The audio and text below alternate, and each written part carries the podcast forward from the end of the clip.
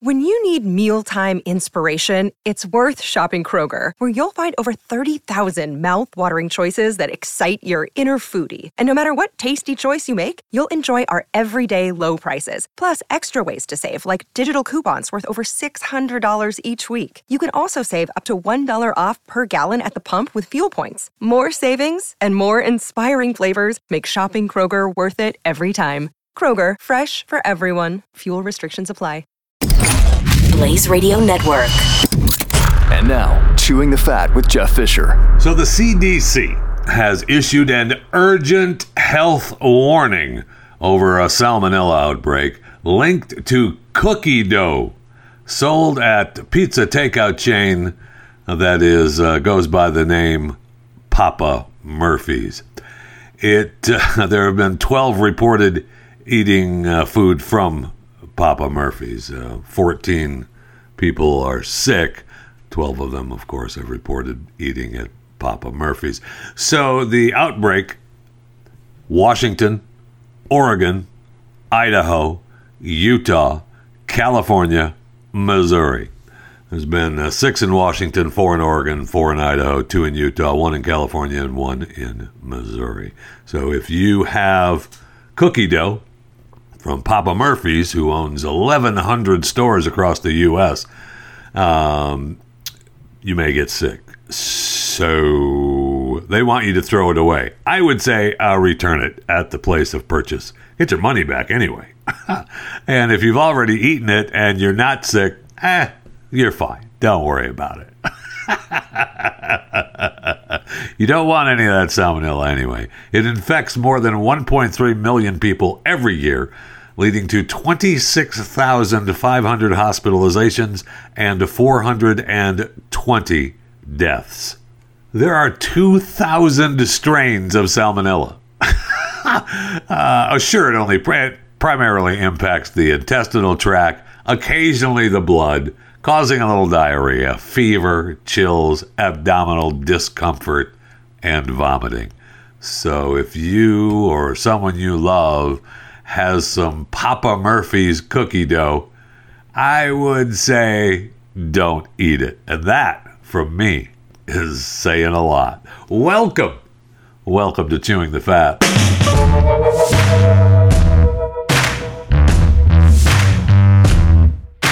Congratulations to the United States of America United States continues to be home to the world's top supercomputer for the second consecutive year. Yeah, we're number one. The Oak Ridge National Laboratory's Frontier facility ranking number one in the semi annual list of the world's 500 most powerful systems. Japan's Fugaku system, which held the top spot in the past, remains at number two. Uh, beyond leading the list, the Frontier system, powered by Intel rival chipmaker AMD, continues to qualify as the first and only true exascale computing platform capable of performing a billion billion operations per second. Performing a billion billion operations per second. That uh, seems to be pretty fast. The computing power of the system is also believed to be comparable to that of the human brain. The Frontier system has improved by 17% in performance since first entering the list, uh, now reaching 1.194 exaflops, up from 1.02 exaflops, a measure of performance for supercomputers. AMD currently powers four of the top 10 supercomputers, while Intel and IBM power two apiece. So, man, do you want those exaflops? And uh, good news the Oak Ridge National Laboratory's Frontier facility is full of exaflops. And we are ranking number one here in the United States of America. Now, that doesn't change the fact that we are on the uh, Hanks 2022 Misery Index, the latest Misery Index list. I know it's 2023, don't they? Doesn't Hank know that? But I guess not. Um, so we have 157 countries, and uh, which ones are the most miserable? Now, the United States, out of the 157, ranks 134th. Uh, Great Britain ranks 129th. All right, well, congratulations uh, to them, uh, you know, to us and to them. Now, the top 10 most miserable countries, uh, we'll start at number 10. Uh, Turkey. Uh, congratulations to Turkey. Uh, number nine, Cuba. Oh man, I was just gonna get a just gonna get a summer place there. Uh, number eight, Ukraine. I'm sure that's gone up the list now that we've got the war going on. We've got Yemen at number seven, Argentina number six, Sudan number five, Lebanon number four. Wow. Syria, number three. What do those countries all have in common? Huh. Yemen, Sudan, Lebanon, Syria. Hmm. what they have in common. I, I, I don't know. Uh, number two, Venezuela. And coming in at number one, the most miserable country on the planet, Zimbabwe. Yes, congratulations to Zimbabwe. Now, I know if you're in Guam right now, you are probably feeling pretty miserable. Now, I know Guam is part of Indonesia. So, Indonesia on this list is on 108th, but I'm sure it's moved up after today because Typhoon Mawar uh, has hit the island territory of Guam with the force of a Category 4 hurricane most po- powerful storm to strike uh, the U.S. Pacific territory in over two decades. So it's a U.S. Pacific territory. I thought it was part of Indonesia. Anyway, Guam. And so it may actually capsize. Uh, the system is expected to bring a yeah, storm surge, 6 to 10 feet. Uh, some of the footage coming out of there will not be pretty. I mean, you're getting a Cat 4 hurricane, typhoon, and uh, so about 140 mile an hour winds, a lot of rain. oh boy. So, uh, I, according to this, uh, the population is uh, 150,000 people, and that's I guess that probably counts the we have military bases there, which is where we get the concerned about it capsizing. All residents were told to evacuate and get to concrete structures and higher ground, and of course, Joe Biden also approved an emergency declaration uh, ordering federal assistance, of course in response to the typhoon. Now, Mawar is the strongest storm to impact Guam since, and I don't remember this, Super Typhoon Pongsona in 2002. That caused more than $700 million in damage at the time. So there's going to be some damage. uh, there's going to be some damage in the old Guam. Might actually impact some of the money we were going to send to Ukraine. Uh, I don't know that though. I mean, heaven forbid that were to happen. So we just may end up printing some more. But let's uh, hope everyone in uh, Guam is uh, safe and can stay alive. But we know that uh, if you were to ask them tomorrow, uh, would they be higher on the list than 108 on the misery index? You bet. And I don't know how much uh, the typhoon will affect travel out there in the Pacific, but we've got you know, uh, the eruption of Mexico's uh, Popocatépetl volcano. I think that's how you say it. Popocatépetl. Yeah, yeah, that's that's what I said. Uh, Mexico's Popocatépetl. Popocatépetl volcano led to uh, cancellations of flights from Mexico City's two largest airports over the weekend. I think some of the volcanic ash is still causing some problems. Uh, yeah, I mean, the ash is an impediment to uh, visibility. And apparently, when you're flying an airplane, you need that visibility. I know. I'm not a pilot. I'm just saying that's what they say. so if you're out there still having issues uh, flying around, uh, you know, the southwestern United States and Mexico City uh, and Mexico, uh, it's probably because of Popocatépetl. Yeah that uh, that eruption. So, and, and of course, we're having issues with uh, the smoke from wildfires. Uh, the Canadian uh, countryside is on fire. That's threatening air quality across the northwestern states. Uh, smoke is wafting down from uh, from Alberta, leading to health advisories for individuals in Colorado, Idaho, Montana, Utah. So you're breathing that, and then you're breathing ash air from. Popocatépetl. So just be careful out there. All right, let's go to the break room. I need something cold to drink desperately.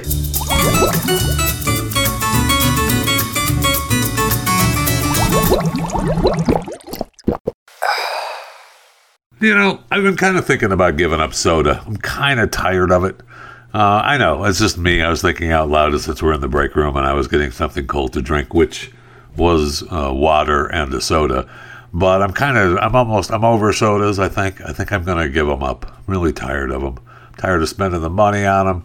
Tired of the keep hearing, uh, you know. I, I don't know. I'm just, I'm thinking, I'm thinking about it. I'm not doing it yet. I'm not telling you to. I would never tell you to. But I'm just, uh, that's what I'm thinking about. I'm just thinking about. it. I wanted to let you know that I'm thinking about it. Now you can email me chewingthefat at theblaze.com. Let you know what. Uh, let me know what you what you think about that. Obviously, you can email the show about anything. Chewingthefat at theblaze.com. It's fine, but uh, specifically, you can talk about uh, you know giving up soda. So I'm thinking about it. I am. It's on the table. it's on the table of my mental negotiation of what to drink. That's all. And you can follow me on Twitter at JeffyJFR. Speaking of Twitter, I see where uh, Ron DeSantis is going to do the official announcement that he's running for president on Twitter. And weird that they're doing Twitter spaces. It's just that Twitter, you know, has video up and running now, and they've Elon's really been promoting that. But we're going to do spaces now. Elon's not interviewing. I know originally it was, oh, Elon is going to interview Ron DeSantis. No, uh, it's going to be hosted by David Sacks, a technology executive who is close to Musk and a DeSantis supporter, obviously. But he's going to announce uh, on Twitter, Twitter Spaces and if you're listening today, today is uh, May 24th, 2023. So if you're listening live, this is going to happen today at 6 p.m. Eastern on uh, Twitter. And so we'll see. It's interesting. And then he's going to go on TV and do it on Fox. And then he's going to do some big. Uh, some big Memorial Day weekend push around the country talking about his presidency. So we'll see how that goes. Uh, I'm a fan of Ron DeSantis. He uh, and he's done a, great things in Florida, that's for sure. Despite what some other Republican nominees uh, have uh, have uh, said, he's done a heck of a job in Florida and has been doing a heck of a job in Florida. So he's going to be tough to beat. Uh, it's interesting that he's doing it on Spaces. Anyway, you can follow me on Twitter at Jeffy JFR. Instagram and Facebook is Jeff Fisher Radio. You can uh, follow me there anytime. You can follow me on YouTube, uh, Jeff Fisher, uh, Chewing the Fat with Jeff Fisher. You can order a cameo from me uh, at Jeffy JFR. Um, that's not free. Uh, cameo is my pimp, but uh, you just tell tell me whether you want me to be happy, sad, glad, mad, mean, and I will do it because, like I said, cameo is my pimp and uh, when they when it comes through, I just do it like a good hooker does. All right. Oh, hey, good news uh, for those of you that have a Netflix account and share it with other family members. Uh, Netflix is now coming down for you. They're coming after you. We've talked about it uh, multiple times that they started it uh, doing it in other countries and they just kind of gave everybody a heads up here in the U.S. Well, it's official. They are now uh, they're coming after you, and uh, they you can your primary account holders can add outside users for seven ninety nine a month. That's nice of them. That's nice of them. that's just that's just silly, but that's what they're doing. I don't think uh, look if they're hurting for subscribers here in the U.S. I don't think that's going to save you. Maybe you need to take a look at your content. That seems to be happening to other companies around the world, uh, well, especially here in the U.S. That uh, perhaps uh, your woke plan really isn't holding water here in the United States. That's just me thinking off the top of my head. There's been some there's been some companies. Uh, Bud Light, Target comes to mind. Disney comes to mind. Uh, their new film, uh, The Little Mermaid, with Halle Bailey as the main character, Ariel, uh, who is African American, and they switched the race on Ariel. Like here in America, I don't think it will matter, but in China, ooh, not doing good. Uh, the film is like the worst performing Chinese release of the year. It's only earned $13,000 in pre sales. Wow. So, not too crazy about it. Plus, uh, the difference in posters in China doesn't allow them to see that Ariel is African American. And uh, really strange. Uh, really strange. So, perhaps maybe Netflix can take a look on the inside and maybe try to make a difference that way. But, eh, what do I know? I mean, some companies are going to continue on. I saw the story where Uber has suspended their diversity chief over don't call me Karen events. So they're not, I mean, there's nothing learned there. Uh, Bo Young Lee faced criticism for Zoom sessions that focused on white women's experience of Karen stereotype of entitlement. Yeah, uh, no, we're not having any of that. That cannot be. That cannot happen. Uh, they suspended. Uh, what's her name again? Oh yeah, Bo Young Lee. She's the head of diversity, equity, and, and, inclusion. After black and Hispanic employees, this is Uber now, complained about the workplace event she moderated that uh, explored the Don't Call Me Karen. Bo Young Lee has been there for five years. Wow. And the company said, yeah, you know, you need to just go ahead and take a leave of absence. We're going to work out the next steps. Wow. okay. uh, it's amazing. One of the employees, in, as they talk about this story uh, that happened, uh, one staffer, an African American staffer, argued that diversity sessions should not include tone deaf, offensive, and triggering conversations. Wait, isn't that what it's supposed to be? Uh, Lee is reported, and the answer to that is no. Lee is reported to have replied, Sometimes being pushed out of your own strategic ignorance is the right thing to do. I agree with that 100%. However, the company and its employees do not. so she's out. Have a nice day. And don't be coming around here with your idea that sometimes we need to be pushed out of our own strategic ignorance as being the right thing to do, because it is not the right thing to do. I mean, it is, but it isn't. I mean, you you know what I'm saying. So, have you ever typed anything on one of your social media accounts and said, "Oh, I shouldn't have hit send. I wish I could edit the messages." Well, WhatsApp now has granted users one of its most awaited features. Yes, you can edit your messages on WhatsApp up to 15 minutes after hitting send. That's uh, that's kind of cool. I kind of like that idea. However, uh, and I, I, like this even better because I would say, well, if you are able to edit like that, it should say that you edited it. And yes, the message will carry the label edited without showing edit history. So, I mean, I, I get that, I guess, although it'd be nice to see the edited, the version before you edited it. But, you know, okay, that's, that's nice, that's fine.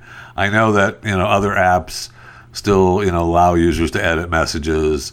And Twitter had rolled out uh, some select users, of which I was not one, the ability to edit tweets. But uh, you should be able to edit instead of having to delete and go back and change. And then if you delete and somebody screenshots, it's like, "What an idiot! You you you changed it. You just deleted it." Well, yeah, because I didn't want it to say what it said.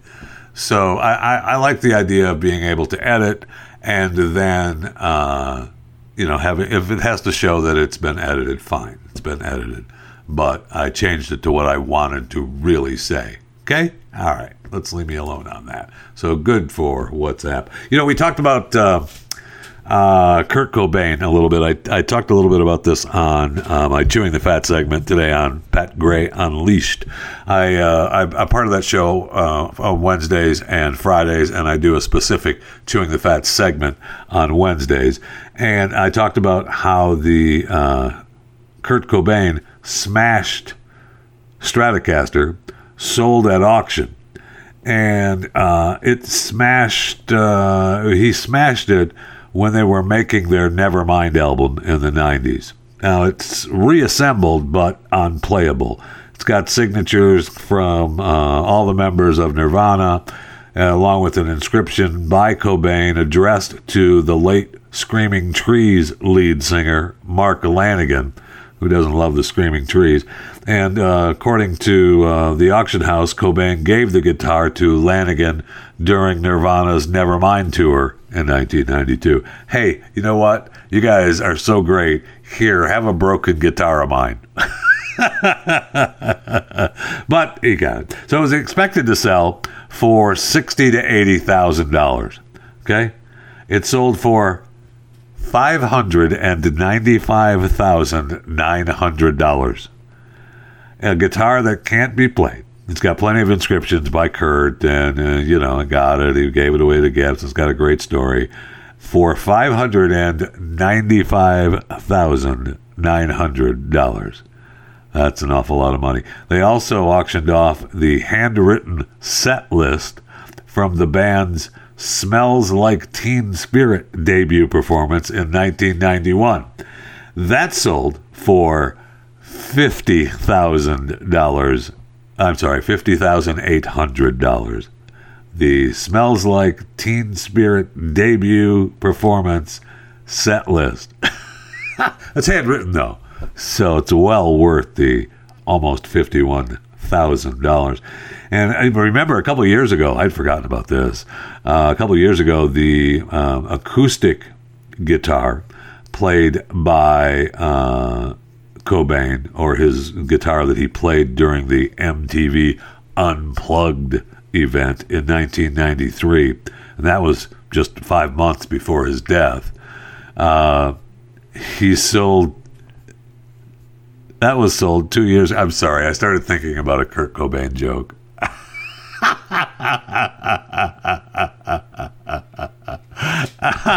so I tell you, I'll tell you what that sold for, but then I got to tell you the Kurt Cobain joke, and you're just going to have to live with it.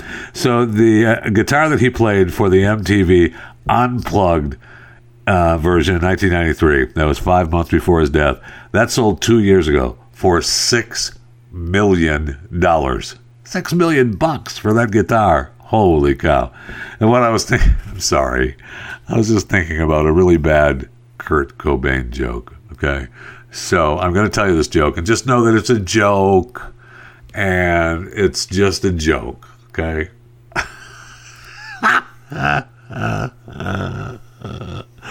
so, what color was Kurt Cobain's eyes? They were blue. One blue that way and the other blue that way. All right. Just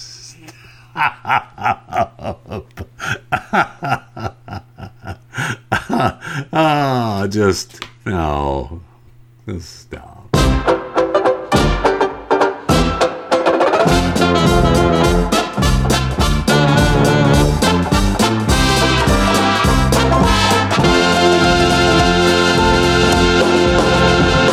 So it's three o'clock in the morning, and I'm, uh, well, not now, but it was at the time that I was reading this story.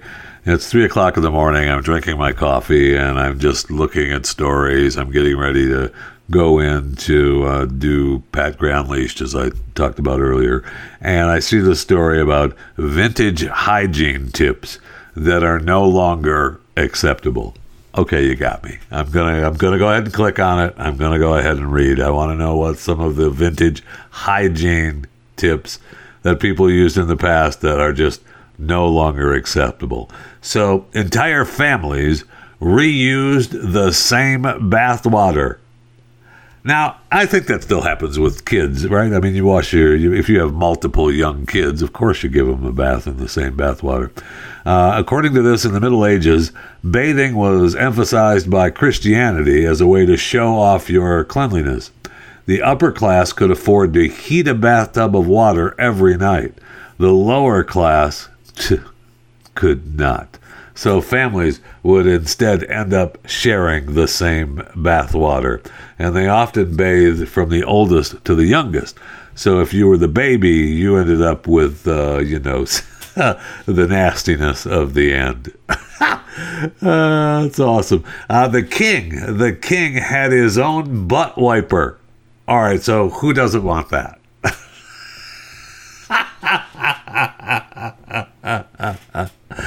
so it was called the groom of the stool. It was a position in the English court whose job was to wipe the king's butt. And uh, while it sounds, even in this story, it says, while it sounds disgusting, hey, it came with its privileges. Yeah, you were the king's butt wiper, man. You were the groom of the stool. That's a, a good gig. So, I mean, according to this, uh, you know, the groom of the stool would become the most intimate and trusted hands of the English king. Well, yeah. I mean, hello. He was often the confidant of the king and knew some of the most scandalous royal secrets. Yeah, like, ooh, king, you need to get somebody to take a look at that. uh, that thing, that should not be like that. Uh, that should not look like that.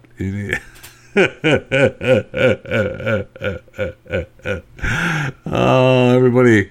You know, the funny thing is, when everybody talks about reincarnation and what they used to be before they came back to now, nobody ever remembers being the groom of the stool. I remember being the king, but nobody ever remembers, yeah, I, I used to be the groom of the stool.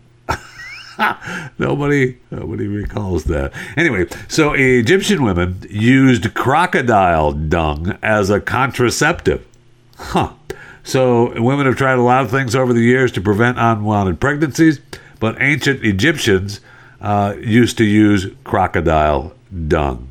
So the scrolls that date back to 1850 BC show that women were taking crocodile dung, turning it into small pellets, and inserting it into their woman part. And uh, according to today's world, uh, that may have been not a bad thing. Uh, crocodile poop has a similar makeup as alkaline and other modern day spermicides. Huh. So they were onto something. They were onto something. Noble women painted their faces with lead. Here we go. I'm telling you this hygiene stuff. Just I'm three o'clock in the morning. What am I going to do? I'm reading. Could I read other news stories? Absolutely. Could I finish my coffee and just continue reading hygiene of the past? You bet. Uh, while having sun-kissed skin is all the rage today, of course, everybody wants to you know be tan. Uh, no, uh, before it was uh, being pale was much more fashionable. So um, noble women and men would paint their faces white to look even fairer. Uh, but that's an issue because the white paint was made of pure lead. And that was poisonous and would eat away at the wearer's skin. Then they'd have to wear more makeup, and the vicious cycle continued. So that was the beginning of Three Cuts to Clown Face. I've got to keep putting more paint on my face because it's eating my skin away. Ooh. Fashion in the 19th century wasn't about looking good, it was about being practical and saving money. Only the upper class had a different outfit for every day. The rest of society had to make do with one outfit for an entire season. And yes, uh, the same rule applied to undergarments. So you're wearing the same thing for a whole season. Oof. Clothes might not get washed uh, once every few weeks, maybe. And you might get a, uh, you know, you might get a different outfit if you had to go somewhere formal right? But other than that, you're wearing the same thing. Wow. In the early 20th century, most shoe polishes that were made with an ingredient called nitrobenzene. Uh, and it had the incredible ability to make shoes extra shiny and slick. uh, but it also would uh, make you faint uh, if you inhaled the toxins uh, because it was uh, poison. So, hey, aren't my shoes? Oh, hey, hello, hello. Yeah, I'm not sure that everyone was smelling their shoes, but you definitely smelled it when you opened up the package, mixing the old nitrobenzene with alcohol. Oh, so wait a minute. Infrequent fainting wasn't dangerous enough. Mixing nitrobenzene with alcohol was practically a death sentence. Even modern shoe polish can be deadly if it's ingested in high quantities. Okay, I'm going to go on record, and this is just me throwing it out there. I have never eaten shoe polish. Uh, have I eaten some glue, maybe? Yeah, maybe. When I was younger, used to be a girl in my kindergarten class that would eat glue, so maybe I was eating glue with her a little bit. But I've never eaten shoe polish. I'm not sure why you would want to mix alcohol with shoe polish, but those i mean maybe maybe one would say you know what it's kind of the thinning of the herd if you're going to mix shoe polish with alcohol you know maybe we don't need you around. The chinese were the first to use paper. Just stop it. Don't look at me like that. I'm just saying i don't want people to die. But if they were doing that you know, so be it. The chinese were the first to use paper for sanitary purposes so widespread use of toilet paper didn't even occur until 1857. Before that, uh, people were using leaves, rags, a wet cloth on a stick, or even their hands. I don't know. That makes me a little nervous, being the uh, groom of the stool. I don't know what the groom of the stool was using to wipe the king's butt. It could have been any number of things, including the old groom of the stool's hand, which would not uh, would, would make the job a little bit worse than it already is. Now, this is about the time that I'm thinking, how long is this hygiene list? But we continue. Uh, hair care was awful. To achieve trendy hairstyles in the 20s, women uh, destroyed their hair health. Uh, ladies began experimenting by making their own curling iron, using round iron shafts with wood handles heated over coals. Uh, there was no temperature control, and women's hair would be burned. They used to use a petroleum jelly to design their curls, which smelled like glue. So, I mean, that sure was great. Urine was a popular face wash. Lysol was originally a feminine hygiene product. um, before wooden carved teeth became the standard in dentures, anyone looking for a new set of teeth had to find someone who didn't need theirs anymore. So, hey, Joe had some pretty good teeth. Is he dead yet? Uh, I'm going to go ahead and pull his teeth out because I want them for me. Balding men would rub chicken poop on their head. Oh, that does not sound like a good thing to do. Snail slime was a sore throat solution. That still may work. Uh, I don't know. Uh, I know we're supposed to have a you know hot tea and all that kind of thing, but you get yourself a get yourself some snail slime, man. Uh, your throat's going to be a lot better. Uh, dying people turned their body into edible medicine. No, thank you. The process of mellification was an old Arabic process that consisted of a dying person turning their body into a mummified candy bar for the living to eat. It began when the person was still alive. All good. Uh, they would decide to donate their body and begin an all honey diet. After their death, the body is placed in a stone coffin filled with honey for up to a century. Interesting. Eventually, the mellified man was unearthed and consumed by the living as a treatment for several ailments.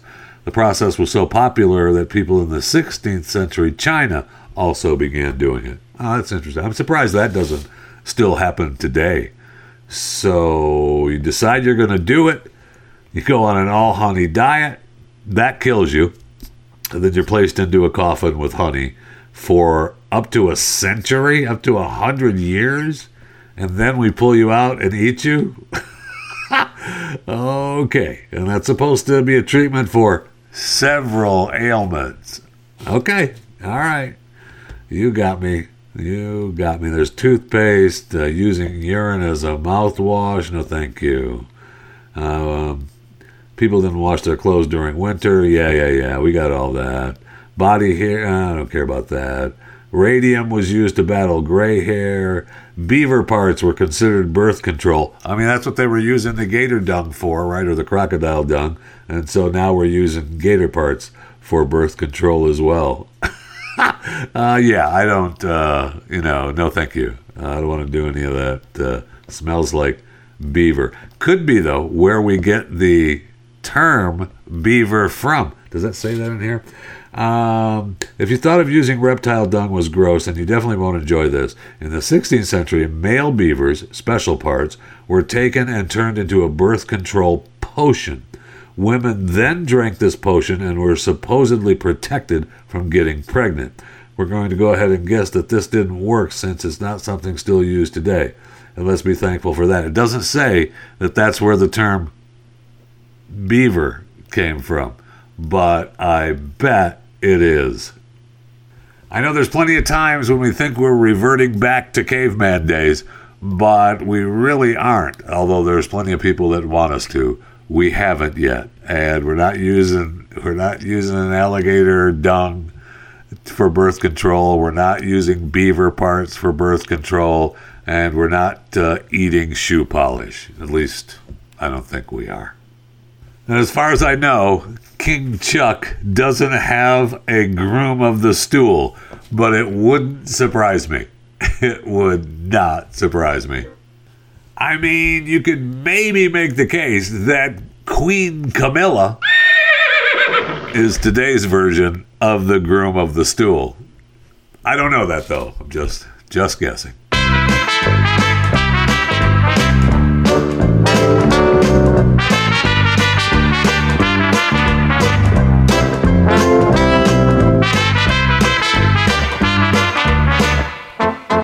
So, who died today? Who died today? The man that had the world's longest nose has died suddenly at the age of 75. Although they do tell us uh, at least some of what killed my man. Uh, he's from Turkey, and his name is Mehmet Ozyurek. I think that's how you pronounce it, right? Mehmet Ozyurek. Yeah, that's what I said. Mehmet Ozyurek. Thank you. He's 75. He uh, had a special feature as a record longest nose. uh, Guinness World Book of Record, actually, longest nose. He also claimed that his sense of smell was different to others. According to media reports, the, uh, the uh, record breaker Mehmet Ozyurek fell ill last week and suffered a heart attack before he was due to undergo brain surgery. So he was, uh, he was struggling. So uh, he had the world's longest nose. It was 3.46 inches from the bridge to the tip. And he was measured uh, multiple times, and he was uh, he was untouchable in the Guinness World Book of Records. So Rest in peace. Mehmet Ozyurek. Dead at the age of 75. Now, it doesn't say in this obituary who takes over the new title of the world's longest nose, but I'm sure we'll find out soon enough. Okay, so we can talk about some sports. I mean, we could talk about the NBA. Uh, you know, the Boston Celtics uh, beat Miami. So they're down three to one still. Miami uh, game, uh, you know, they're looking to get to game five at the NBA Eastern Conference Finals. Denver has already eliminated LA in a sweep. Oof, LeBron shut down hard. We could talk about uh, hockey. Uh, the Vegas Golden Knights cruise past the Dallas Stars. Uh, they lead 3 0 in the NHL Western Conference Finals. You've got the Panthers leading the Hurricanes uh, in the in the East, and then we have Tom Brady, uh, who's purchasing an ownership stake in the NFL's Las Vegas Raiders. Wow, So Tom is going to own part of the Raiders. He also owns part of the Las Vegas WNBA team. He's uh, invested in pickleball. So Tom is doing some uh, some purchasing, some purchasing of some uh, professional sports leagues. So good luck to Mr. Brady and his uh, ownership stake of the Las Vegas Raiders. I think he's still the international ambassador for the NFL, and he's supposed to start announcing. I, I, I, bet that doesn't happen. I'm just saying, I'm, I'm guessing that his NFL broadcasting career probably doesn't happen. He probably says, No, you know what? I can't do that. I own part of the Raiders now. Uh, what I will do is the ambassadorship to Europe, and we'll continue to, uh, you know, grow the NFL in Europe and I've got all these these other businesses that I'm doing. I don't need the broadcasting deal. Sorry. And uh, I'm sure that there are other announcers out there that will be very happy to hear that. We could talk all about that, but all I want to think about really is uh, the groom of the stool position, uh, the king's butt wiper. I mean, it does give a whole new outlook um, if you watch the Game of Thrones, uh, the the right hand man of the king, so to speak, was the hand of the king. So, are we to believe that the hand of the king in Game of Thrones was actually the groom of the stool? I I don't know. I, I don't know, but I can't stop thinking about the groom of the stool, and uh, I don't know that I want one, but I feel like, well We'll just leave it there.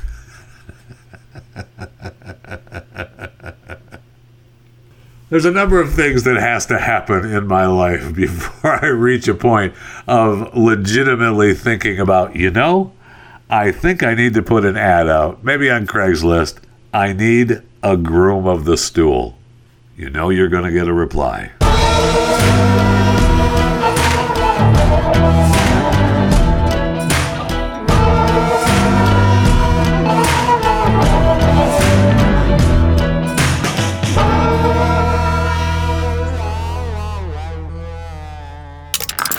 Stream and subscribe to more Blaze Media content at theblaze.com slash podcasts.